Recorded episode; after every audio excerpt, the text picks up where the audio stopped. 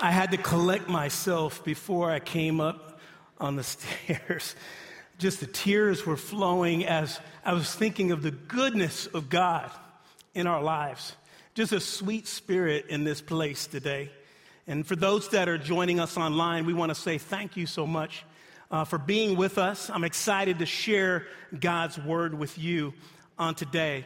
Um, I was just thinking about prayer in my life, and it took me back to a day that was years ago, but it felt like yesterday. It was Thanksgiving at the Ollie House. And at Thanksgiving, it seems like it was the day that gluttony was permissible.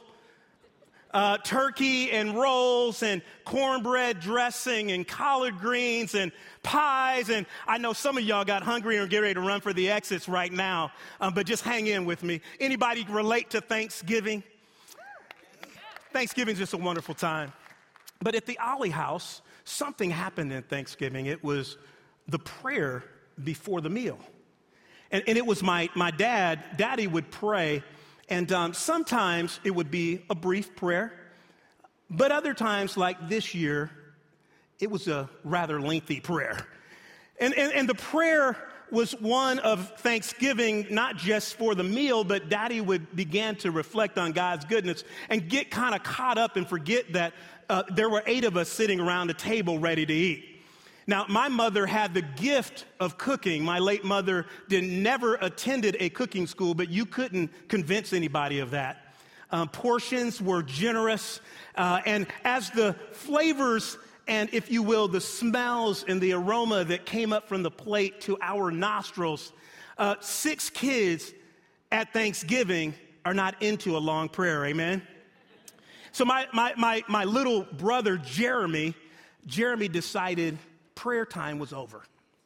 It was in the middle of the prayer that we heard a fork begin to meet the bottom of a plate, and we began to open our eyes only to notice that Jeremy had been going to town on the mashed potatoes and the turkey. And daddy opened his eyes, and uh, in only a way that daddy could do, we all knew that prayer time was not over, and the fork went down. And we finished the prayer, but it was a comical reminder of prayer in the life of the Ollie household. And as we think about prayer as a church, I want to turn our attention to this new series that we're kicking off today, and it's called Alive Without Breathing. Alive Without Breathing. You might be wondering, why did we choose that? Well, there's a famous uh, quote People argue whether Martin Luther said it or Martin Luther King. Uh, both are good with me. Uh, but we want to share this quote with you to just kick things off.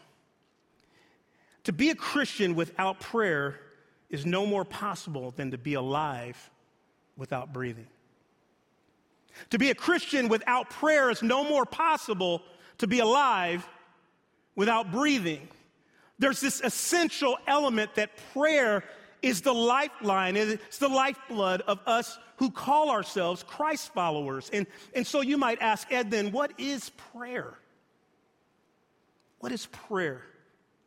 So I was reflecting and doing some research this week. I, I love this definition of prayer that I came across. The prayer is a conscious, personal communication with the God of the universe.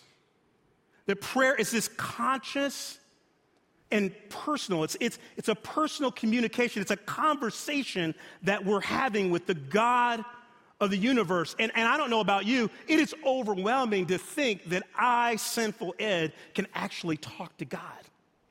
Some of y'all have a little bit closer walk with Jesus Christ, so we try to stay close to you. But for me, there are moments where I can't even imagine or fathom using words to the God of the universe. And so, why are we turning our attention to this? Pastor Dave and our executive team, all of our pastors, our teaching team, our staff, we are in agreement that there is absolutely nothing that we can do in this new ministry year at Willow Creek Community Church and around the world without the power of prayer. Do you agree with me? So, this isn't something that is form or fashion. This isn't something that we're just saying. This is something that we're committing the next three weeks of our lives to intentional conversations and prayer. And so let me ask you the question What's the status for those of you that call yourselves Christians? What is the status of your conversation, your intentional communication with God? See, I didn't ask what is the status of your prayer life because I don't know anyone who wouldn't agree that we could all grow in prayer. I, I, that's just a layup. But when you start talking about an intentional, conscious relationship, the question is how is that going uh, with you?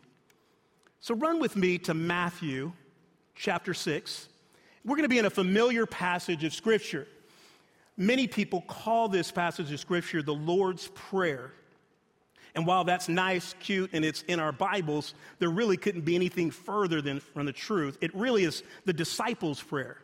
Because Jesus is sharing a model not for you to pray every day, but a model of how to pray. And so I'm not going to spend a lot of time on why we pray. I'm not going to spend a lot of time today on when we pray. I'm going to be committing the bulk of my time on how to pray according to the example of Jesus. And that's not a bad example, am I right? Um, so let's look at the scriptures together and let me give you a little context of what's happening. Jesus is in the midst of the Sermon on the Mount, started in chapter 5 of Matthew, and here's the deal Jesus is setting the tone for the culture of the kingdom of God. In chapter 5, he spends a lot of time talking about what is it like to be in the kingdom of God? What is it like for us to exhibit the characteristics of being a disciple. And then in chapter six, he flips the script. And he's talking about three things. He starts in chapter six talking about what is our tenor and our attitude to give in generosity. What should that be like? The second thing he does is he starts to talk about prayer and what should we do and how we should pray. And that's where I'm going to focus my time. He ends the chapter talking about fasting, a particular type of prayer. Luke chapter 11 illustrates this as well, and it's a different account where one of the disciples comes to Jesus and says, Hey, Jesus, um, can you teach us how to pray like Paul, or I should say, like John taught his disciples? And Jesus, absolutely, I would love to teach you how to pray. And he uses this same prayer. So run with me to the text. We're going to start and pick up the story in verse 5, and we're just going to walk through verse 5 through verse 15. Here's what it says And when you pray, do not be like the hypocrites, for they love to pray standing in the synagogues and on the street corners to be seen by others. Truly, I tell you, they have received their reward in full. But when you pray, Notice what he says Go into your room, close the door, and pray to your Father who is unseen. Then your Father who sees what is done in secret will reward you. And when you pray, do not keep on babbling like pagans, for they think that they will be heard because of their many words. Do not be like them, for your Father knows what you need before you ask Him. Here's the first takeaway today for those that are taking notes. The purpose of prayer is to reveal God's glory. The purpose of prayer is to reveal God's glory. Jesus is in the midst of getting ready to take out a can on a group of people in this text. It, it was the Pharisees, and many of you uh, have been around, maybe church, you have heard of the Pharisees, and you've heard about their mannerisms. You've heard about the ways in which they would oppress people by their knowledge and not their lifestyle. And Jesus is saying, I don't want you to be like those hypocrites. The people who are using 50 cent words and, and praying on the corners and making um, themselves known, they're getting their glory. And wherever you see in the Bible the words truly, you just need to make sure to outline it. Truly, Jesus says, they've already received their reward in heaven. Hypocrites, and that word translated, it actually comes um, from Greek theater, and it was people who would wear masks to conceal their identity. The text is a little too close to home right now in our lives. Um, it's not a political statement, just saying it was a mask. People would hide their identity. But in the New Testament, hypocrites were individuals who said one thing and did another. They were not consistent in their lives, they were not consistent in their practice. And Jesus says, don't be like that. But there's another part that Jesus mentions that I particularly love. He says, Don't be like pagans and be praying for a long time using big words. I just love that. If any of you are irritated with people who pray a long time, Jesus is too. He didn't pray a long time in public for other people to hear and see what he was doing. We'll find out in a little bit that Jesus actually spent significant amounts of time in prayer, in solitude. Much power, it, because, it was because he had much prayer in his life. But for some of us, we like to show off our study notes and we want to pray these elaborate prayers out loud. And Jesus is saying, that's not necessary. See, prayer is not for you only. Prayer is for the glory of God to be revealed through you. The reason why you pray is not for your personal requests. The reason why you pray is so that God's glory will be revealed in your life as you pray. There's a huge difference. And as I think about prayer in my own life, at times prayer would be a list. I'm coming to God with things that I'm asking God to be in agreement with me, as if God needed my agreement uh, that I'm asking Him to do it for me. And God is saying, You don't need to be eloquent, you don't need to be long, you just need to be sincere. I love how you all responded over this last week, and many of you took the poll online. And if you didn't get an opportunity, go to willowcreek.org on any of our socials, and you shared with me challenges that you have in prayer. Some of you said, Man, Ed, I just get tired and I fall asleep. For, for others, it was, I don't know what to pray. I, I feel overwhelmed. Uh, for others of you, I wonder if God on the other end hears me. Well, I love that Jesus gets into this because he starts into the prayer and brings us to our second point that prayer is an invitation for relationship with us. Prayer is an invitation. Look at verses 9 and 10. This then is how you should pray Our Father in heaven, hallowed be your name. Your kingdom come, your will be done on earth as it is in heaven. Jesus starts with community. He says, Our Father. I love that he didn't say, My Father. But he said this because if you have said yes to Jesus Christ, you're a part of a bigger family. Whether you're online or you're in person, you are a part of a greater family that God has wrapped his arms around you. And Jesus uses this language of son and daughtership that you are a part of a family.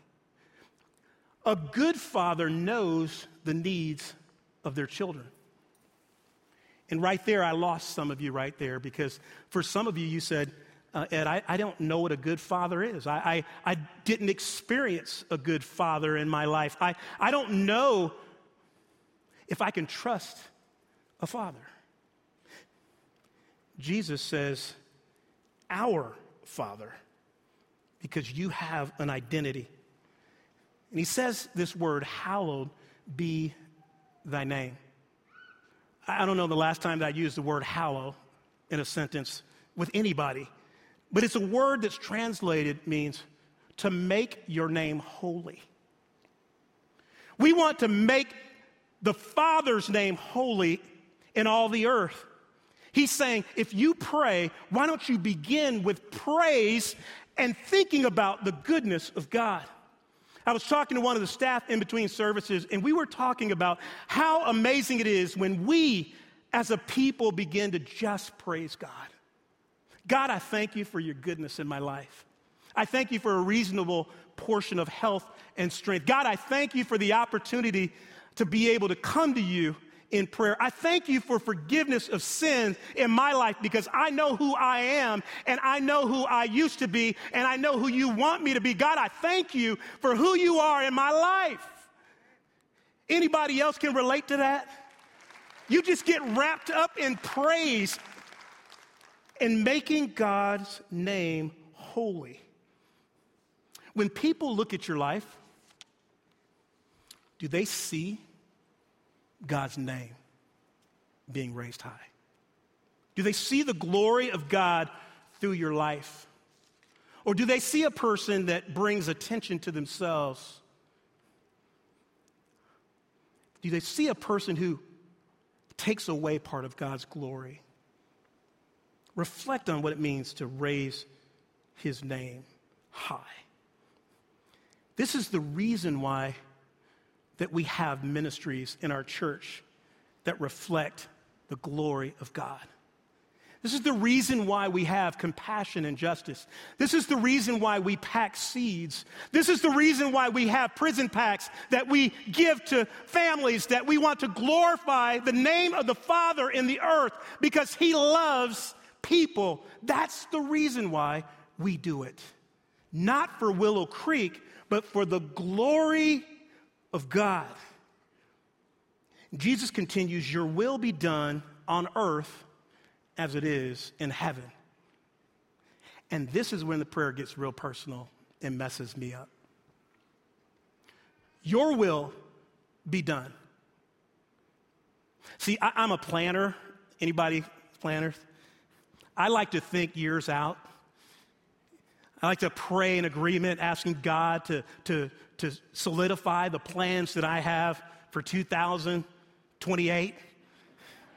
I, I know that only three of you are like me, but for, for the rest of you, y'all just keep praying for a brother. But I, I, love being able to pray and be strategic. But when we pray, Thy will be done, we're praying that God's will will become our will. We're praying that God's will would become our will. And you might say, Ed, what's God's will for my life? What is God's will? Well, thank you. It's not a secret. God's will is God's word. It's amazing what happens when you read God's word, you start to hear and see what his heart is. And when you begin to see what his heart is, you begin to have your mind shaped, and your will becomes subservient to his will. But the second thing that happens is we are praying that God's will will prevail over all of the earth. We're praying right now, it says, on earth as it is in heaven. Jesus would not have said, as it is in heaven, if his will was already present on the earth. We have a problem, we have a disconnect and I'm so glad that I'm at a church that we're not just here worshiping God and waiting until Jesus comes back. We want to be a part of a movement that brings God's glory now on earth as it is in heaven. Do you agree with me? There is so much that God desires, and here's the chief thing He desires that His Son's name would be made great in all the earth that as you volunteer, as you connect with your neighbors, as you take time to pray for your leaders and for your small group leaders and for one another and for your neighbors, God's name ends up being glorified because his chief means is to use you to bring his glory in the world. That's why we serve. That's why we get involved. It's not out of obligation, it's out of reverence to make God's name glorified in all the earth. I love the way that many of you have been praying over the last month. You might remember the last time that I was with you, uh, we were talking about uh, what would it look like for us to, pl- to pray at 242. You guys remember that? How many of you just took that challenge and, and just put an alarm on at 242? Yeah, just people all over. Let me share with you some of the things that you said online to us that God did. I was praying for healing, Pastor Ed, for a cousin and a dear friend, and both of them are now cancer free. We could just give God glory for that, amen? I'm praying for friends who are wrestling with infertility.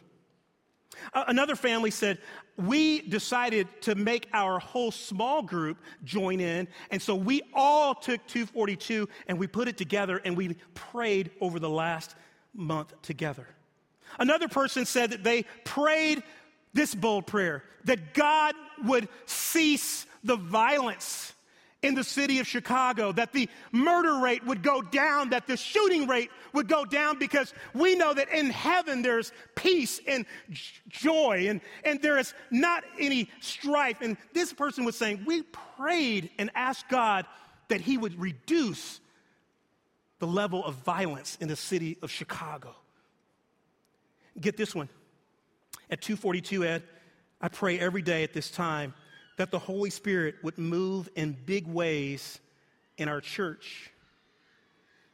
And this is so crazy. I just prayed at 242 now because I've been feeling anxiety today, but I had no idea about this post. And then for me, been praying a number of things 242 and I was on vacation and we received a text. My niece that I told you about that had been in a coma and had not um, taken a step took her first steps and they sent a video of her in her room with the caretaker taking her first steps. See, I believe that God hears prayers. We, we do not pray to an absentee landlord. We pray to a God who is here and he hears us. But there's a tension that each of us run into, runs into. See, the reality is that many of us like being with Jesus, but we don't like being shaped by Jesus. We, we like being with Jesus, but we don't allow Jesus and His Word to shape us in our prayers. And I want to invite you, we serve a gracious, good God. Allow Him to shape you, which leads us to the third point. Prayer is both provision and it's also protection. Listen to verses 11, 12, and 13. It says, Give us today our daily bread and forgive us our debts as we have forgiven other debtors. Lead us not into temptation, but deliver us from evil. The prayer changes from glorifying and magnifying God to petitions that are personal. Most of us, under the sound of my voice, do not struggle with knowing where the next meal is going to come from. And so oftentimes we just skip through this. Give us this day our daily bread. But I want to challenge you. If there's anything that I've learned over the last two years during COVID, is that absolutely nothing is promised absolutely nothing is promised. That we give God thanks for what He is doing in the earth. We give God thanks for the resources that He provides. We give God thanks for our meals not because are, they are expected, it's because they are a gift. And then Jesus goes somewhere that blows my mind. He goes to forgiveness. The reality is this we as Christians, we have a daily battle with sin. We, we wrestle with being like Christ. And for some of us, we pretend as if we do not have sin in our lives. And scripture is very clear that that's not helpful for you and it's not helpful for the glory of God. It is because of the sin that you have in your life that you need forgiveness. That is the greatest need that we have as believers. But then Jesus turns it around. If you decide to not forgive, you yourself will not be forgiven.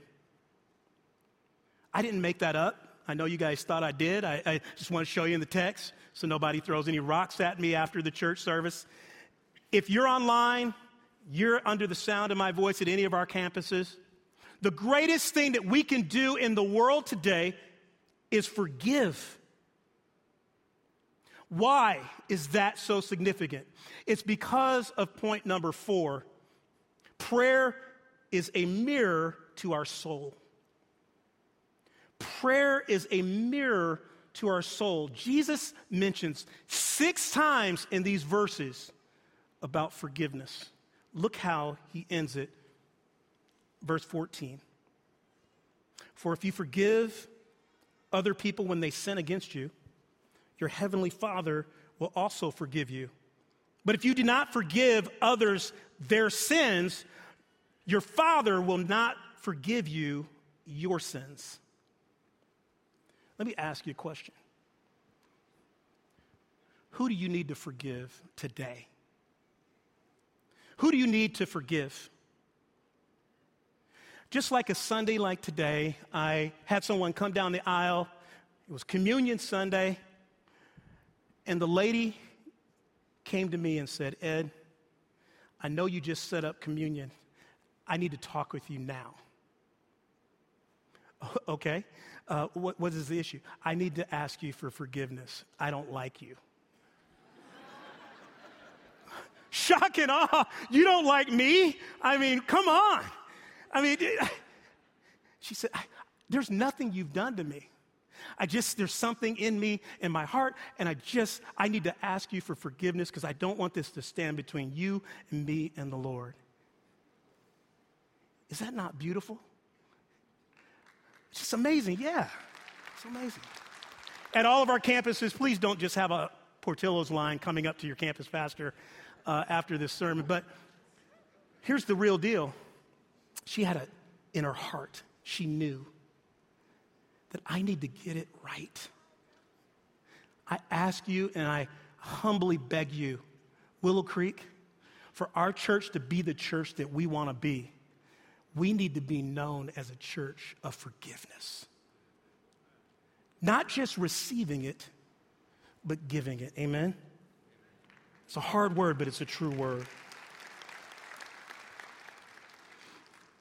This is the final thing I want to leave with you today. If you don't remember anything else, this is our truth for the day. That prayer is not just a conversation with Jesus, prayer is an invitation to be formed by Jesus.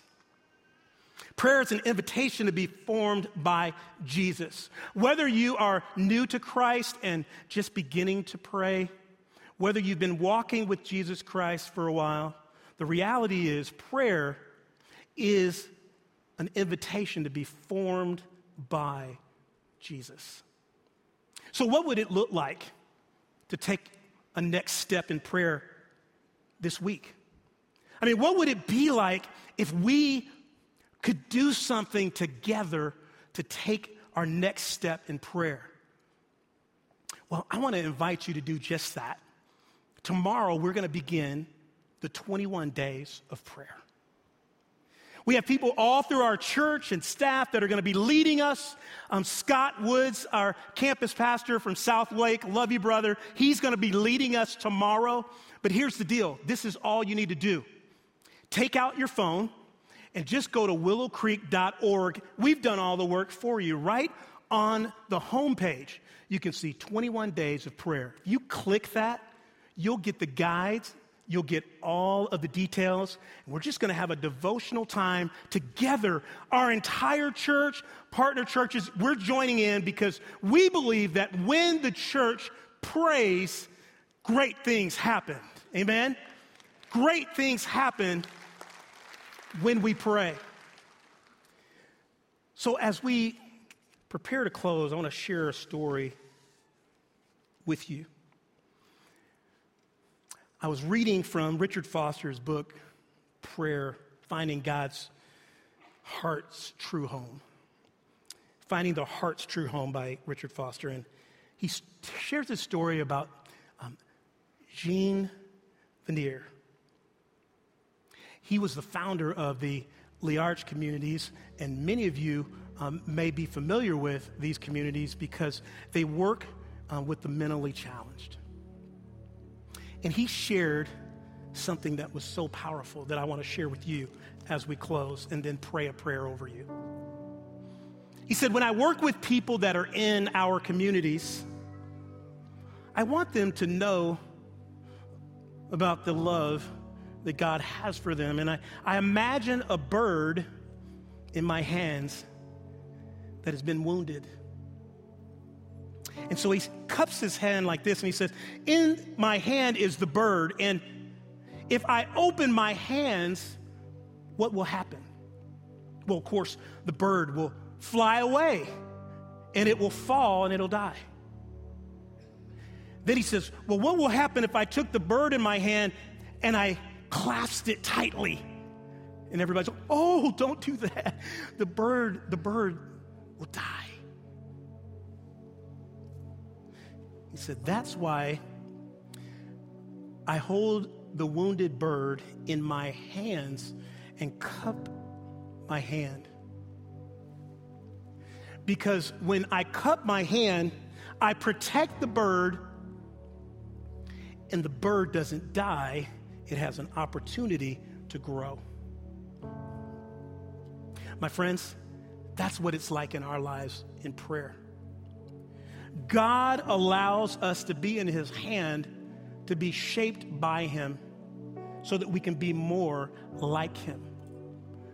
So, as we're on this journey of alive without breathing, I want to pray a prayer over our church as we close. In a few moments, um, our campus pastors will be coming up leading us in a time of remembrance. But I want to end with a time of remembrance and pray a prayer of rest over your souls. If you would, bow your heads with me as I close in prayer. Blessed Savior, I'm not good at resting in the hollow of your hand. Nothing in my experience has taught me this resting. I've been taught how to take charge. I've been taught how to be in control. But how to rest? I have no models, no paradigms for resting. That's not exactly right. Jesus, when, when you walked among the Jerusalem crowds and in the Judean hills, you, you pioneered this way of living. You were always alert and alive. You lived utterly unresponsive to the will of the Father. Manifold demands were placed on you, and you still worked in an unhurried peace and power. Help me to walk in your steps. Teach me to see only what you see, to say only what you say, to do only what you do. Help me, Lord, and help us, Lord, to work resting and to pray resting. I ask this in your good and strong name. Amen. Have a great week, Will.